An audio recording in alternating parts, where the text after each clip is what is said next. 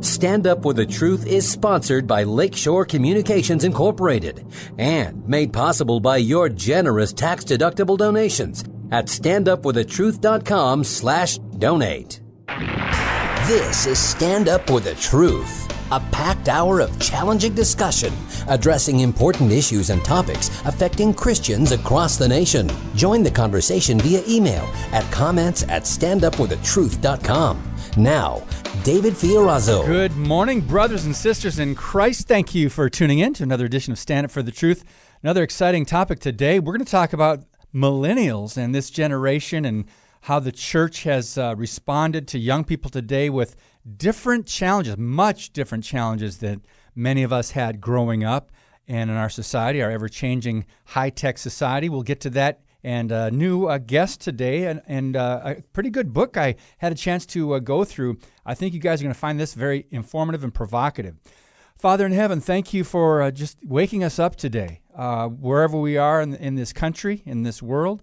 As Christians, believers in Jesus, we know that we have a purpose today. Your, your mercies are new every morning, and you give us a reason to live, and that is to point people to the truth of Jesus Christ. We thank you for the honor and the privilege and for choosing us to go and bear fruit. Um, we praise you, Lord. It's a great work that we have to do, but we know that we can do it because we can do all things through Christ who strengthens us. We lift up this hour to you, Lord. We pray, Holy Spirit, that you would guide this conversation and that you would have your way, that you would encourage who needs encouragement, that you would challenge those who need to be challenged, maybe in their faith, maybe to get off the bench and into the game. And uh, Lord, encourage us where spiritual warfare is involved, that our struggle is not against flesh and blood.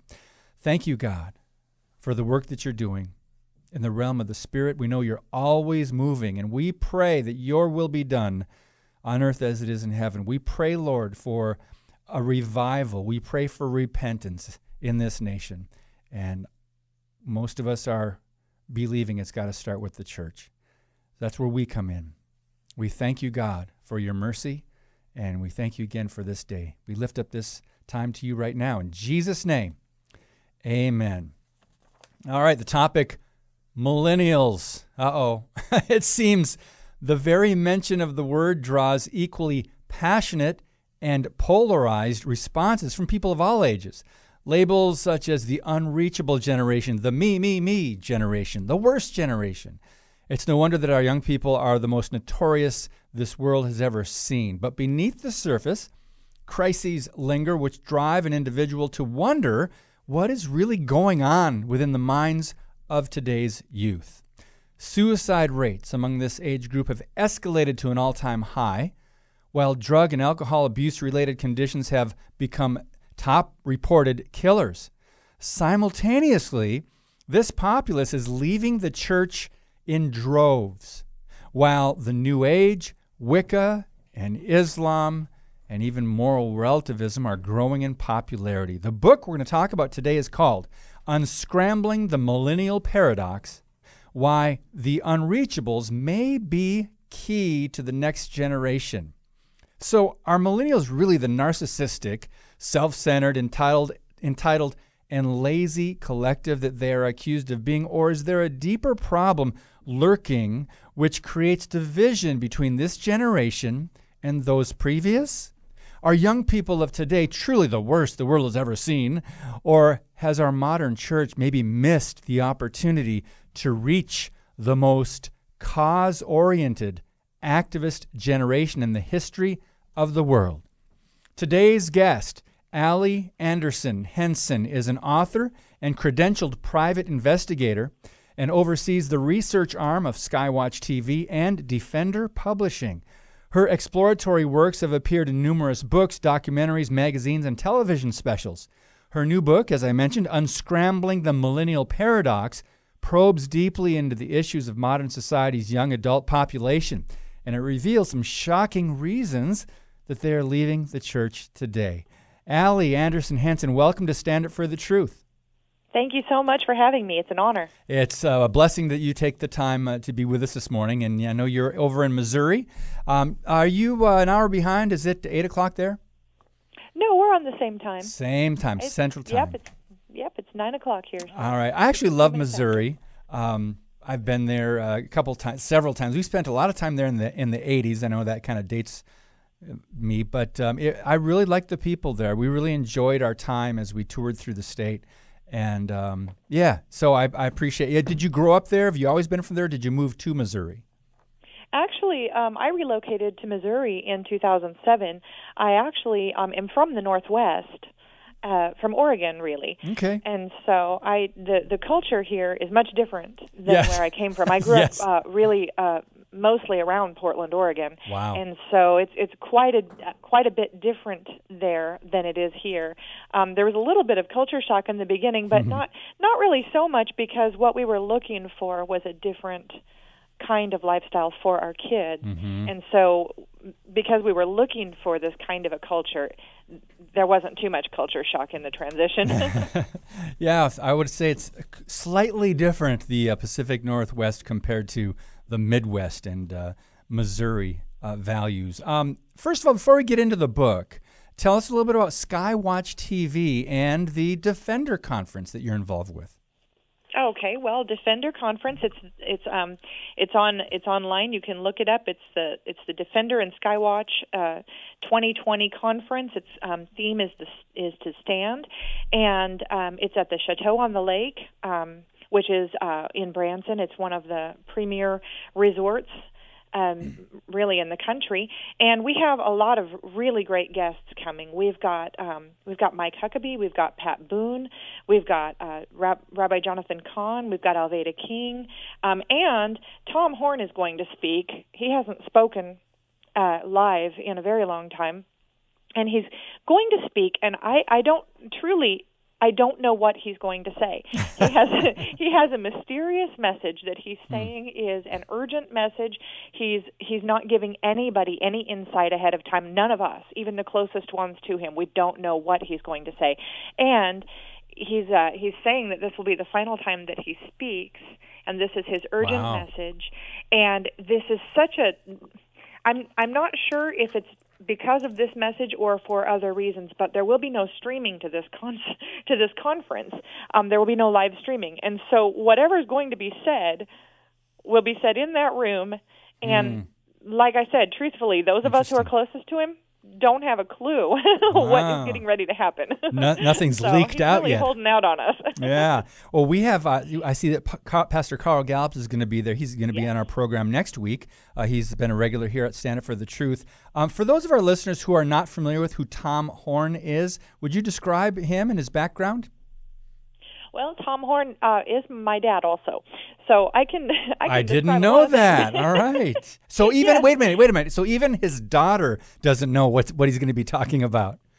It, that's the truth. I'm telling you right now, we don't know. Um, yeah, so so Tom Horn was an ordained uh, minister in the Assemblies of God for more than two decades. Uh, began writing books that became Defender Publishing. Um, that has grown into Skywatch TV, and he's the CEO of the entire operation here. And um, and in addition to that, his wife Nita, who is my mother. Um, her passion has always been horses, and they now run a therapy ranch Oh, for cool. um, children within the foster kid uh, foster system. Yes, foster children get summer camp for free, and um, they all they have to do is. Um, is, is is show up. I mean, they have pre-registrations and things like that that happen through their social workers. Um, but but the Royal Family Kids program runs these um, summer camps that bring foster children in and so these children are here for a week. The animals minister to them. The staff ministers to them. Some of our other operations actually shut down so that our staff can go and be there to serve these kids and and it's all free of charge. Um and that's that's really his his uh his heartbeat both Wow. of them is is making sure these kids are ministered to. It's a it's a quick side tangent but I'll tell you that a very large percentage of people who are within the prison system and other areas of the criminal justice system and even some some places within the welfare systems um, a large percentage of these people are, came from the foster system. So if we can intervene on a foster child level we could change society as a whole. And so that's the goal Wow, there's so many questions I have just based on what you just shared. But one of them is, and thank you, Holy Spirit. I he's leading this interview. Um, I read something about Whispering Ponies Ranch. There's something up here in the Green Bay, Wisconsin area that they it's a, a horse uh, therapy program, and it not only helps abused or neglected or aging horses, but uh, young people, disadvantaged teens and children. Could could you tell us a little bit more about Whispering Ponies Ranch and how people can get information on that? Sure. Um, well, any of our websites, um, defenderpublishing.com will pretty much point to skywatchtv.com. But skywatchtv.com, Skywatch TV Store, we have some programs like um, Sponsor a Pony, which is basically where people can look at the different ponies, and if they choose to sponsor one, it's basically a donation system that goes directly to the camp and its operations. Um, and the kids like i said they they um sometimes they get to drive the ponies. And the ponies are miniature horses. They're not big horses. Oh. they're very little. They're the size of a large dog. And so they they get to do paint a pony which is this um i don't know if you ever saw hair chalk. That was kind of a trend um several years ago. But anyway it, it's it's kind of a body chalk and they can they can chalk these horses and paint them they literally look like a my little pony. They can have rainbows painted on them or whatever you know and it's it's completely safe for the horses but the kids get to customize their little ponies. They get to drive them in a cart. Sometimes they get a little driver's license for being a pony driver.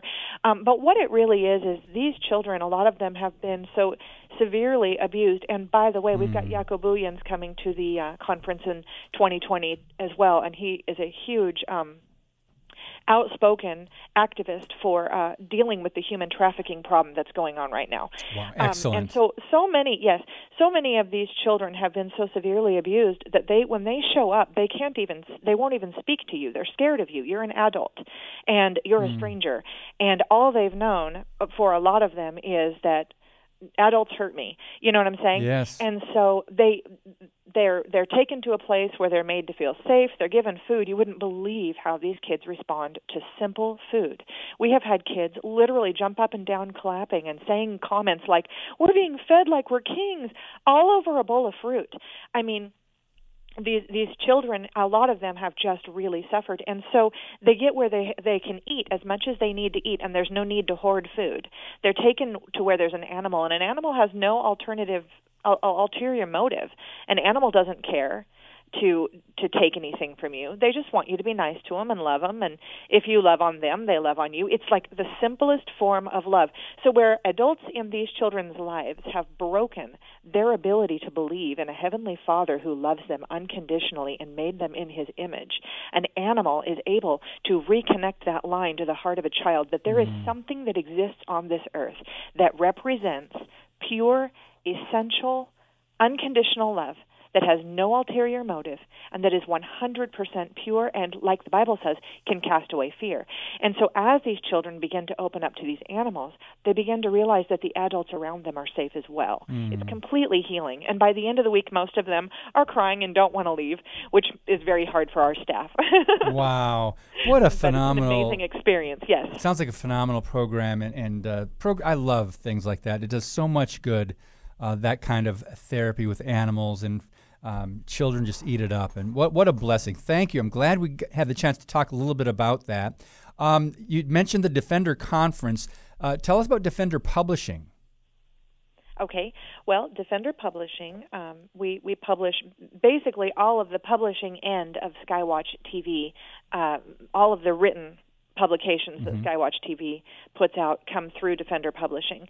Um, and Defender Publishing started out as Anomalos Publishing, and it's real. It's funny because I remember Defender Publishing actually started when I was about 14 years old. Because I remember my dad on a little keyboard typewriter typing out his first manuscript, and it was like if he had to make a change, he had to retype the rest of that chapter because it threw the pages off. You know, Oh, my remember back when you put in one sheet? Uh huh. Yes. That's the that's the roots of Defender Publishing. but today we publish the works of um, of a, a lot of authors, and many of our authors are in house. We have Derek Gilbert, we have Josh Peck, we have Sharon Gilbert, we have Joe Horn, um, we have uh, Donna Howell, and of course myself. Um, and we have Tom Horn, um, and we have many, many, many others. I, I with Carl Gallups, he's one of them. I couldn't, I couldn't even name them all, but it's definitely grown from humble beginnings. And like I said, it has, um, it has grown into now a few years back when we decided to launch Skywatch TV. So it's gone from one little typewriter in my dad's pastoral office to what it is now on Wow. TV and everything. And we're getting ready to launch more new things. So um, stay tuned. Well, we're looking So- forward to keeping up with that, and I hope you uh, keep us up to speed. We'll have to have you on again to talk about some of these new things coming up. But I want to get back before we talk about Millennial Paradox, your new book, Unscrambling the M- Millennial Paradox. You are a credentialed private investigator. Um, how long, when did you decide to go that route and get uh, credentialed and become a private investigator? And how has that helped you through the years and some of the uh, investigative reporting you've done? Well, it should be specified that being a private investigator is slightly different than being a detective. Some people, when they hear that I am a credentialed pr- private investigator, they think that means that I'm a detective that works with the police force, and these are different things. A private investigator is trained on how to. Um, how to research very thoroughly, how to spot sources that are maybe not um, not completely trustworthy, and also how to how to report on a very trustworthy level. You know, a lot of news is reported with bias, and it makes it very difficult to weed through and find the truth. And so that, and you know, there's a lot of paperwork and a lot of you know reading historical documents and reading. Uh, you know, right now I'm doing. Um, I'm doing some research for a different book, and I'm reading a lot of um, a, a lot of doctors, a doctor's reports, and you know, you read your experimental reports with abstracts. It's a lot of reading, really more than it is being out.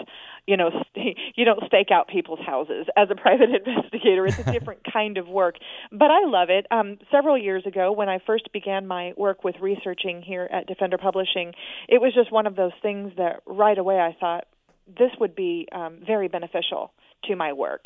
And um, so I presented the idea to Tom, and he said, "Yeah, definitely go for it." And so that's um, so I went through schooling for that, and then decided that I loved school and continued my schooling, and I'm still in school, and I don't know, I, I love to be in school forever. oh yeah, yeah. You're a lifetime So, student then. Uh, maybe it's fun. I Well, like shouldn't, it. Shouldn't we all be though when it comes to the Bible? Shouldn't we all be c- just continually growing in the grace and knowledge of our Lord Jesus Christ, as uh, Peter writes? Absolutely, absolutely, and that's one of the things that I currently am studying is Bible and theology. Um, I just, you know, with with the work I'm doing, I want to write from experience. I want to write from opinion, but more than anything, I want to make sure anything I have to say is qualified to line up with Scripture. Amen. So. Truth. Um, we're talking with Allie Anderson, and her book is Unscrambling the Millennial Paradox. Um, Allie, the subtitle says Why the Unreachables May Be Key to the Next Great Awakening. How did it come to be that this subject in this book was a top priority for you to write? Well, I was on a business trip with Joe Horn, Tom Horn, and Donna Howell. And um, now, Tom is one of these people that when you work for him, you're almost wrapping up one project and he's sending you information on the next. and and so I was getting ready for this business trip that we were about to head out on and my email box had been filling up with all these messages from Tom saying read this article, read this article, another email, read these articles. And I was so busy getting ready for the trip out of town that I did not read those articles because I said to myself, I'm going to get through this trip and when I get back I'll come and look at all these articles and see what it is that we're doing next. Sometimes that's how I find out in real time. And um and so we were on so now we were on the trip and it was the first night we were at our hotel and we went and got dinner and while we were at um while we were at dinner he said, "Did you read the articles I've been sending you?" And I said, "No, I've been busy getting ready for this trip. I have not had time to read the articles." And he said, "Well, I want you to read those articles and I want you to tell me what you think." Well, so that kind of turned into this conversation where he started telling me some of the statistics. Now, I went later and looked these statistics up and did some extensive research on them, and I will tell you that um, these statistics were alarming.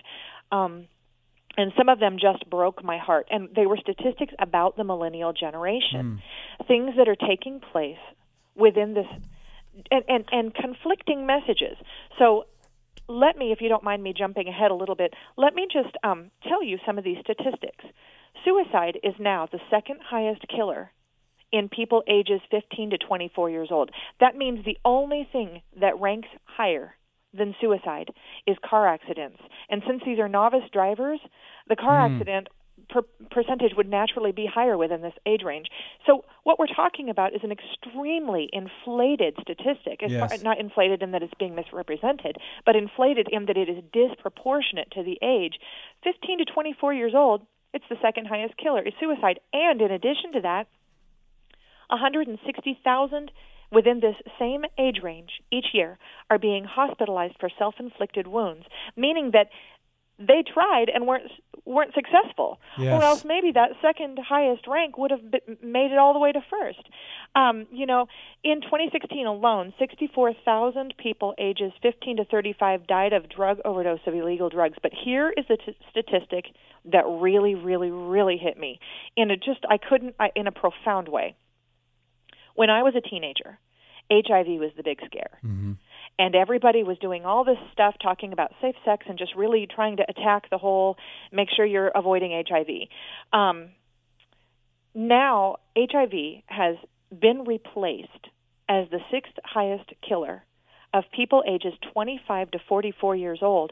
It has been replaced by cirrhosis of the liver pertaining specifically to alcohol abuse. Now, I don't know if you've ever known anybody who had cirrhosis of the liver pertaining to alcohol abuse, but these are these are older people. Mm-hmm. It takes years to get cirrhosis of the liver. Yes. Specifically related to alcohol abuse, not not some other chronic illness. So we're talking about people who, by the time they are age 25 to 44 years old, they've been self-medicating with alcohol for so many years that their liver won't even properly function anymore how young do they start self medicating with alcohol? Yeah. To have cirrhosis by the time they are 25. So when you look at that, and then you also look at some of the other statistics. So, for example, 59% of the millennials raised in church have left. Um, in the meantime, the, the religions that are on the rise are New Age, Satanism, Wicca, Islam we're not talking about an atheistic generation of people who are denouncing all spirituality. Right. It's actually a very spiritual generation, but they're leaving the church. And these other statistics tell me they are in a vast amount of pain. So why? What is the church missing here? And how do we get these kids back because they're because they're one way or another whether it's purposeful or accidentally they're killing themselves giving up on life giving up on the regular standard you know christian church as you and i know it and they're searching everywhere but they're clearly not finding answers this breaks my heart mm. Allie, perfect time to take a break. There's so much to talk about when we come back. The book is Unscrambling the Millennial Paradox. When we come back with Allie Anderson, the communication gap between older people and millennials, and also the real reasons millennials are leaving the church. That's next on Stand Up for the Truth. Your monthly financial support of StandUpForTheTruth.com is needed and appreciated. Now, back to today's Stand Up for the Truth with David Fiorazo. Our guest today, Allie Anderson Henson, talking about the book Unscrambling the Millennial Paradox. And Allie, we were talking about the generation gap before we took a break and describe the communication gap between older people and millennials and uh, just the fact that they are dealing with a lot of things that w- many of us never had to deal with growing up. Well, the communication gap is really, I think, the heartbeat of the book. It would be hard to truncate the entire thing here and now, but I'll try. Um, I'll begin by just reminding you the labels that some of the older people have stuck on the younger people the me, me, me generation, the worst generation, narcissistic, entitled, lazy, overinflated sense of self, and even calling them unreachable, which, you know, when we believe that Jesus died for every human being, we can't call someone else unreachable. It's not our call to make. And so that one that one's probably my biggest um pet peeve on that list, but other labels that they are also wearing that we should be taking note of are that they are the most abandoned, the most isolated, the loneliest generation, most anxious, most perfectionist, most depressed. Mm. Um, you know, when you look at these things, and as the statistics and things we've already talked about, it's obvious that there is a generation gap. Those two sets of labels to me speak generation gap. When you have the older people saying, well, these kids are narcissistic and they're just me, me, me, and really other people are saying, hold on a minute, this is the loneliest generation. Right. This is the most abandoned. Only 37% of this generation was raised with both parents in the home. And most of those families had both parents working. So these mm. children were grown up in a very isolated setting. Yes. And uh, when you add when you add the digital interface, which we can get into if you want to. Um, well, yeah, you know, because you mentioned. I'm sorry, Allie. You mentioned lonely and isolated, and, and, I mean that is one of the fruits of social media that they've absolutely. grown up with. Oh, absolutely, and and it's more than that. See, as and I'll, I'll, I'll quickly as I can, as the brain, as the child grows, the brain develops, and the interpersonal interactions and the social nuances and the emotional well-being is all born out of caretaking, beginning at the very beginning of life. And so, when you have children who are left to their own devices, and I use that with a pun intended, you know, they're they're very isolated, they're very alone, they're missing out on the ability to learn to connect with other people. So as they get older, you know, we're all made in the image of God. We were all made with the intention that we would commune with each other and with God. And so when you have a person as they grow older, there's this lingering sense that something's missing, but because they've never known it, they can't articulate it. They only know that their computer, their laptop, their TV, their tablet, it's not meeting that need. And social media is a cruel, cruel facade yes. because it pretends to meet that need, but all it does is show you all the little happy snippets of other people's lives, which make you think you're missing out on even more than you really are, and you're already feeling a deficit, if that makes sense.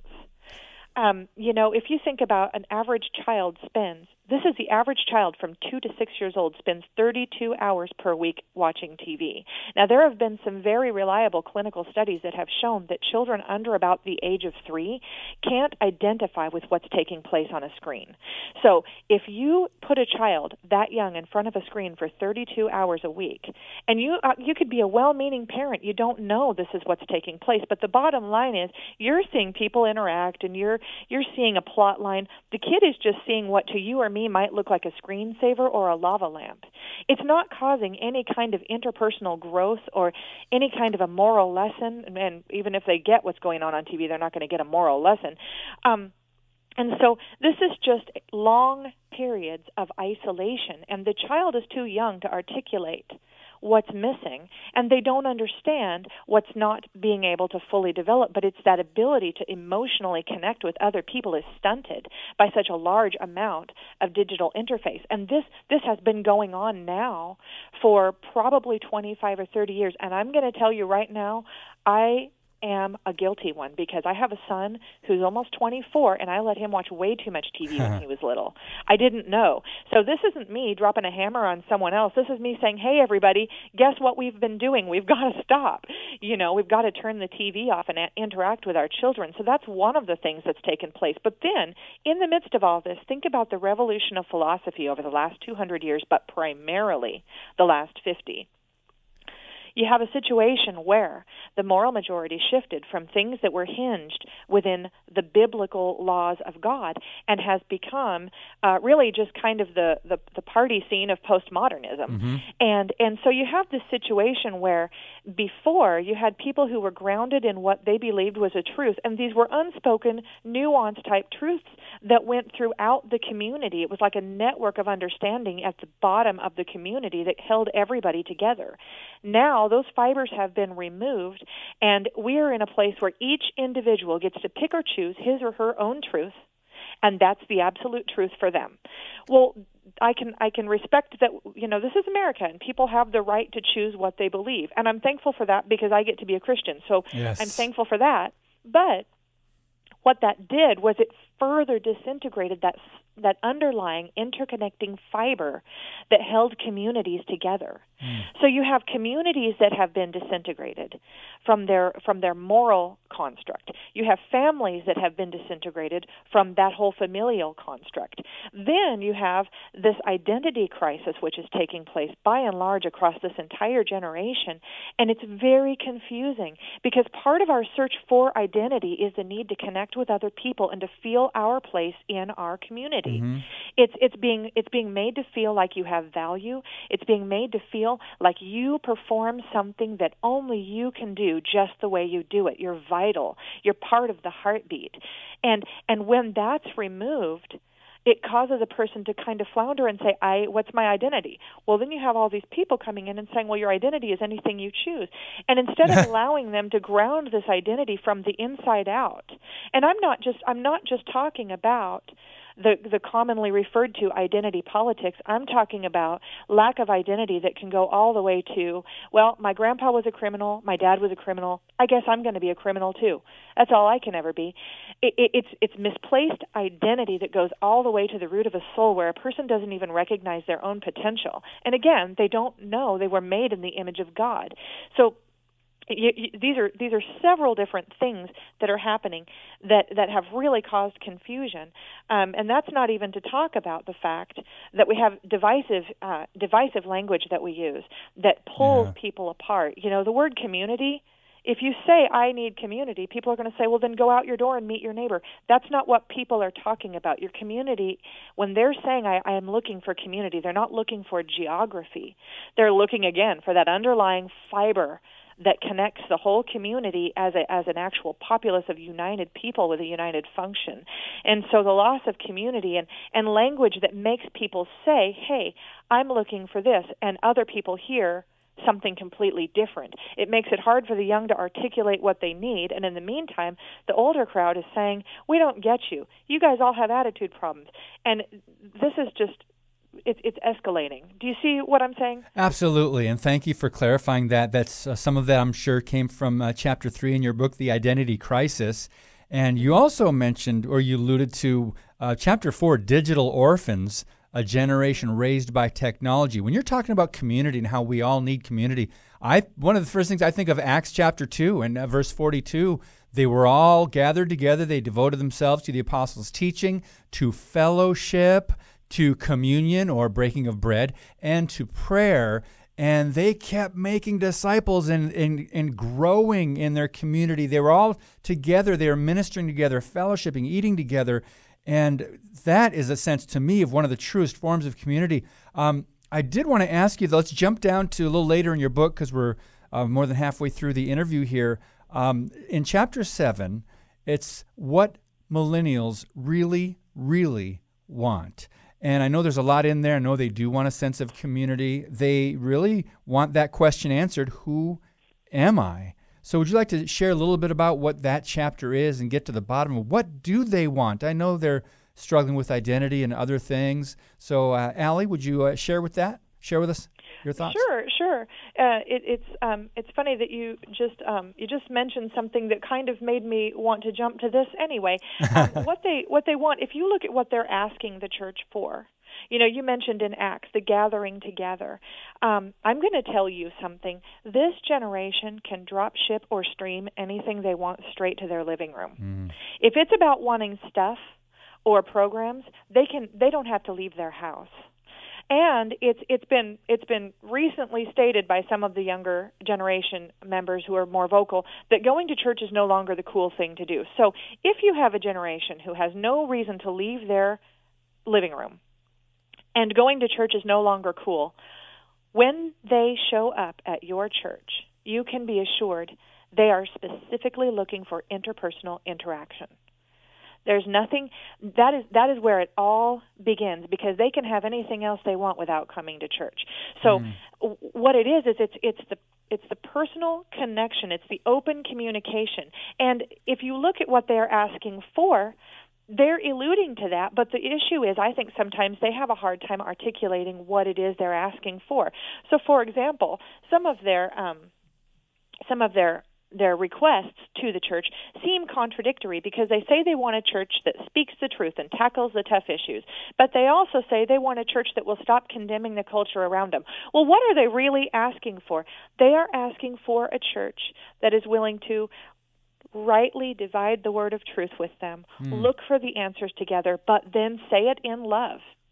They don't they don't want to hear um, all of the hellfire and brimstone of previous generations. And I know that's offensive to some of the older people, and for that I'm sorry. But the bottom line is, if we want them to come back to church, it's going to take a mentorship approach rather than this other hardline approach. However, that means we we find a radical new delivery of the truth, but we do not compromise the truth.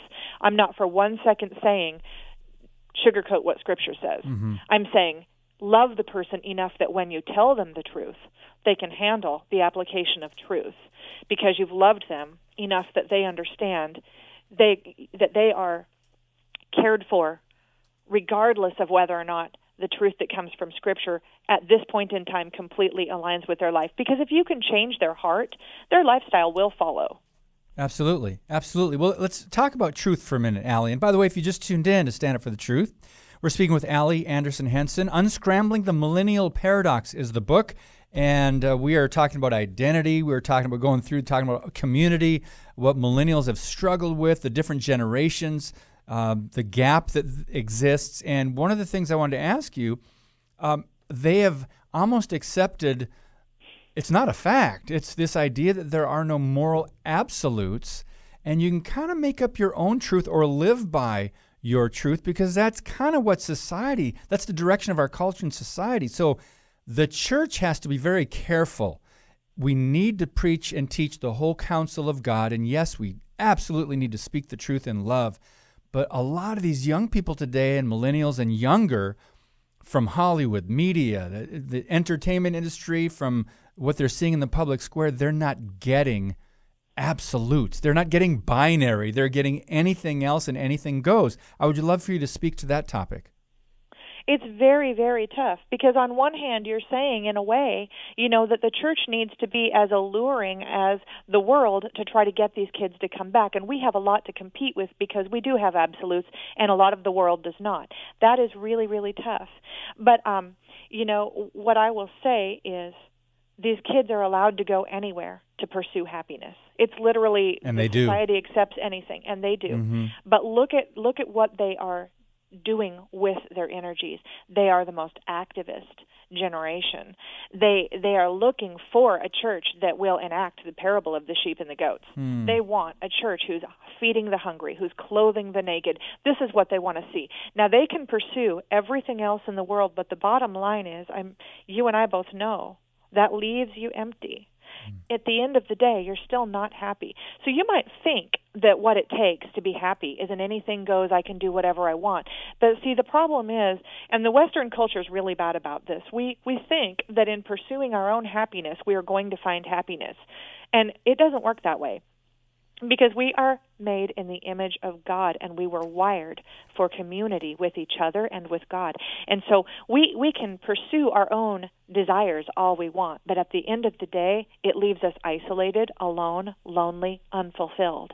If we will provide a loving setting for these kids, and I, you know, I can't speak to every single church what this is going to look like mm-hmm. because each community has different populations of kids doing different things, and it's going to be very difficult to draw lines in your church and still remain loving. And I, it, this is this is a very tough conundrum. Each congregation is going to have to answer this question prayerfully yes. amongst themselves. But what I do know is Jesus loved unconditionally. And people chose to do things because of the love, the life changing love that he showed them. They chose a much harder path than their peers were experiencing. Hmm. You know what I'm saying? Yes. So at the end of the day, love is a greater motivator than the satisfaction of the self. Hmm. And I'll tell you something else. You know, Proverbs says, train up a child in the way that he should go, and when he is old, he will not depart from it. Unfortunately, the word used there is old, which means we may not see this turn around right away. They might be old. we might be planting seeds in our lifetime, and we may not be here to see the harvest. Yes. Because there's a long time between training up a child when he is young and when he is old. There's so many decades there. I don't know how fast this turns around, but I know that if we love like Jesus, people who followed Jesus sacrificed everything because what they saw in him was so compelling, it wasn't worth selfish, lustful desires anymore. Hmm. Allie, um, are you able to spend a couple more minutes with us? We need to take a break. Or... I am. I have okay. to give the office to Josh at 10. okay, okay. Well, uh, we, we, I'd love to spend about five or 10 more minutes with you. Um, just talking about how we can effectively reach as you described, the most cause oriented activist generation pretty much in history without uh, leading them down a social justice path. We want them on a biblical path. More with Allie Anderson. The book is Unscrambling the Millennial Paradox. when we come back. Thank you for listening and sharing today's show via standupforthetruth.com slash podcast. Now, back to Stand Up For The Truth. Here's David Fiorazo. Our guest is Allie Anderson. The book, Unscrambling the Millennial Paradox, she uh, agreed to spend a little bit more time with us because there's just so much more to talk about. How can we reach millennials and those that are even younger? These are the most cause-oriented, activist people possibly in the history of the world, as you point out, Allie. And we need to reach them. We need to get them back somehow. We need to reinforce their foundation of truth. And those who had no foundation growing up, um, they're on shifting sand and they're going with the ways of the world, conforming to the world as some of the you know their parents did. Um, so how I know there's a lot. This is loaded as far as the solutions, but how can we help them? and bring them back, not necessarily to the church, but to the truth of Jesus Christ. Yeah, yeah, absolutely. Um, one thing I will say is that you know church congregations need to talk, and they need to talk honestly with each other. Um, you know, and unfortunately, this is a little bit of a side note, but unfortunately, I've seen churches who say they want to grow, but ultimately, when they begin to grow, it's sabotaged from within because they have members who don't want to see that growth, whether hmm. they're willing to admit that or not. And it's sad, but it's true. So, first of all, your congregation needs to have very open and honest conversations about this. Um, and if you look at what they're asking for, what the millennials are asking for, we have these repeated themes of community, of mem- mentorship, you know, of, of finding a purpose in a place where they can belong. They're looking to belong. Mm. So what they what they will need when they begin to come to your church is they need to be embraced and they need to be uh, loved and accepted. That does not mean that you have to say the things they're doing in their life is okay and that God agrees with it, but they do need to feel loved, um, and that's that's vital. Um, you know, one of the things um, that I will say is that as, again they can they can drop ship anything to their living room if if they show up at your church, it's because they're looking That's for right. interpersonal inter interaction. They're looking for community, mentorship, relationship. They're looking for a place to learn what is right and to learn their true identity as it pertains to a place where they belong. And um, you know, when they when they become frustrated with the church, I think it's because they think that the church is paying them lip service, you know, trying to make everything modern, but there's nothing real. Mm. There's something that I call um I call it the Christian motive for lack of a better phrase, but it's this thing that well-meaning Christians do and I've had people in my life do this to me, and I love them and I appreciate them. So this is not a dig, but they they they get this agenda in the back of their head. They meet someone and they think, "Oh, poor her, she needs to get into church." And then their mission becomes, "Let's get her into church. Let's be nice to her five times." And the sixth time we see her, we're going to go in for the kill and say, "Hey, come to church with me." And because we were nice to her, hopefully she'll say yes. Y- you just got to get rid of that thinking altogether, and you just need to be real every day with the people that you meet. Show the love of Jesus, whether they ever come to church with you or not, mm. whether you ever even get the opportunity to invite them to church. Be kind to them. Let them know that God loves them. They may ask you about church if they see enough of God's love in you. You know what I'm saying? Rather than working out of this agenda of getting a person into church as though that's the destination. Because once they mm-hmm. get there, they've got a long road ahead of them. Getting them there is not the end game result. Getting them to understand who they are in Christ. Yes, yes. As a born again, baptized believer who is satisfied with making that decision, who's a part of the community and the kingdom of God. That's the end game result here. That's what we're going for. Thank you. Not getting someone into church. Thank you. I'm glad you clarified that and let me jump onto that. I don't know, call this piggybacking, but there are some churches I would not want young people to go to. Um, mm-hmm. They're they're trying to be like the world to attract the world. That's not going to get you anywhere. We need right. to tr- get them to Jesus, and we and if that takes our own personal time individually, what we as individuals can do. That's what discipleship is. It's yes. taking the time, caring enough, loving enough to spend the time to make sure these kids or whoever you happen to be in a relationship with discipling are building their foundation on a truth, on a God that cannot be shaken, and, and on, a, on a hope that can never perish or fade away or can it cannot be taken from them. Because if they put their hopes in worldly things, and that's what a lot of churches, unfortunately, Allie, and I'm sure you've experienced this. I'm guessing that you've visited other churches or maybe have spoken at other churches, and we see some of the, for lack of a better word, uh, tactics.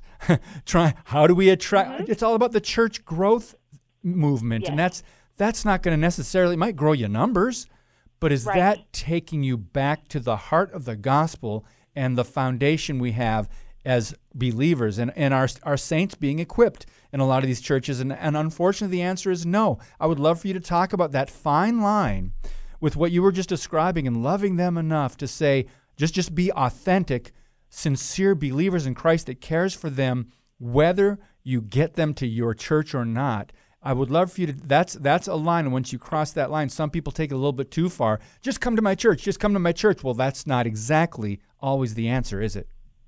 No, no. It's it's a matter of investing in people from the heart to the heart. And that becomes mentorship.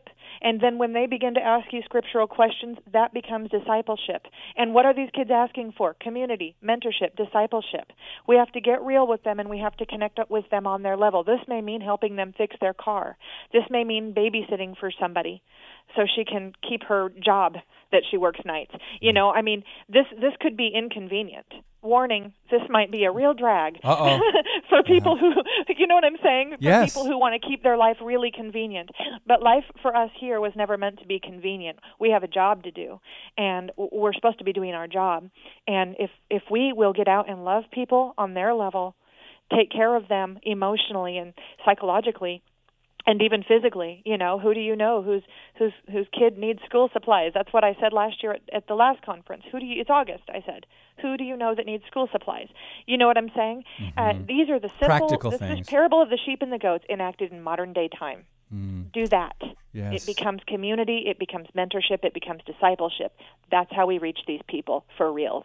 Yes. And as you mentioned i think before we took our our break um, you said we sometimes we just have to remember that we are planting seeds and we might not see the fruit of that maybe in our lifetime or maybe within the relationship with the person that we're um, pouring into as Christ would want us to pour into other people and and uh, help encourage other people that we might not see the fruit of what we put into them, but we need to be dedicated enough and and led by the Holy Spirit. I think you brought up another point, and I want to paraphrase a quote from Dietrich Bonhoeffer. He said, "We must always be ready to be willing to be interrupted by God."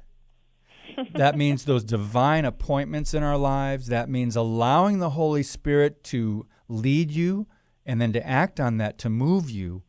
And you know, I would uh, I'm sure you'd agree um, Allie, that a lot of us need to be moved sometimes off of that, off the bench and into the game because we get so busy and so distracted. So before we wrap things up here, I would love for you to to speak to maybe the busy parent right now, busy moms, or people that are just going, how I know that just sounds like a lot of work to do. I know we should do it because we're Christians.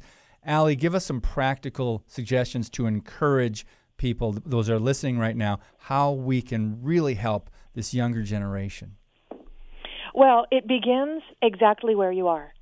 Exactly where you are. Look around you.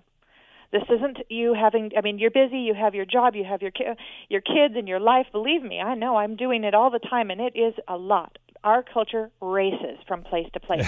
but it begins yeah. where you are. It begins with the lady checking out your groceries when you're buying them. Mm. It's the guy who, yes. you know, changed your changed your flat when you called AAA because you were on the side of the road. It, it's it's these people. They mm. are the ones God put in your path. This is not packing a suitcase and going off to Africa. It is for a select few people, mm-hmm. but yes. for the rest of us, Good it's point. home. It's right here. It's your neighbor. Look around and just live in a way that spreads God's love in the very field where you're standing. Sow seeds exactly where you are, starting now today. In a half an hour from now, when you're at Starbucks getting your coffee, it starts then. It starts right now. it, it's that simple. Mm. I, amen. Amen. Let's let's be just willing to be led by the Holy Spirit and look for those divine appointments. And, I, and friends, if you pray, God, send me someone I can minister to, that is a, prayer that He will always answer. Send me someone that I can point to you, Jesus. Chances are it'll happen before you know it. I'm um, Allie Anderson, the book is Unscrambling the Millennial Paradox. Thanks, thank you so much for taking the extra time with us this morning on Stand Up for the Truth. Thank you so much for having me. It was really an honor. Same here, Allie. God bless you. Keep up the good work. You too. Thank you. All right. Uh, so much, so much to talk about when it comes to how God uses each one of us in our sphere of influence. We might think that, well, I'm, I'm with my family so many hours, I'm at my job eight hours a day, or wherever you work. Remember those moments in between. Remember when you're stopping, like she said, at the grocery store, stopping to get gas wherever you might be, there's someone that needs the love of Christ and they need to see that other people care. You know, that we started off the interview talking about the suicide rates that are skyrocketing. I couldn't believe the percentages, especially among the younger generation. They need hope, but they also need to see that people are authentic and love them enough to care to just reach out. So when we come back, there's we'll talk about about uh, tomorrow's program, but uh, some new guests next week, and we'll do that in just a minute. Stand Up for the Truth, a ministry of Lakeshore Communications Incorporated. Keep the discussion going on social media. Stand Up WI on Facebook and Twitter. Now, we wrap up today's Stand Up for the Truth. All right, another just uh, exciting new guest. Um, next week, we have several more. I'm just uh, really thankful. Um, first of all, tomorrow we've got there's so my my desk. There's piles of news stories and papers and headlines and things that have happened in the last week or two. We've got to get to those. So tomorrow it's news and views, Christian commentary, always from a biblical perspective, looking at what's happening around us. Um, so we'll talk about the, all those things tomorrow. Monday, are you familiar with the website gotquestions.org? What a phenomenal resource. Well, we have Shea Houdmann from Got Questions. So if you got questions, Monday will be a good one. You can text text in or uh, email comments at standupforthetruth.com. Any question, no topic off limits. Monday, Shea Houdmann with Got Questions. Next Tuesday, Heidi St. John, Mom Strong. She has a website, The Busy Mom.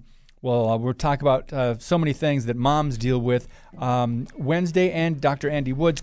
Carl Gallups, we mentioned him at the Defender Conference. He's going to be our guest next Thursday. Finally, glad to get him back. He is so busy. So we booked him for next week and Jay Seegert as well. So uh, thank you so much for tuning in and thank you for sharing our podcast. Remember, social media and some of these Facebook, uh, Twitter, um, they're not really Christian friendly, so they kind of censor some of our content. You probably are not surprised by that. So we need you to share the podcast so people in your sphere of influence can see it. And if the topic interests them, they can click on it and hopefully share it. That's how it works. Thank you for getting the word out. God bless you and keep speaking the truth about things that matter.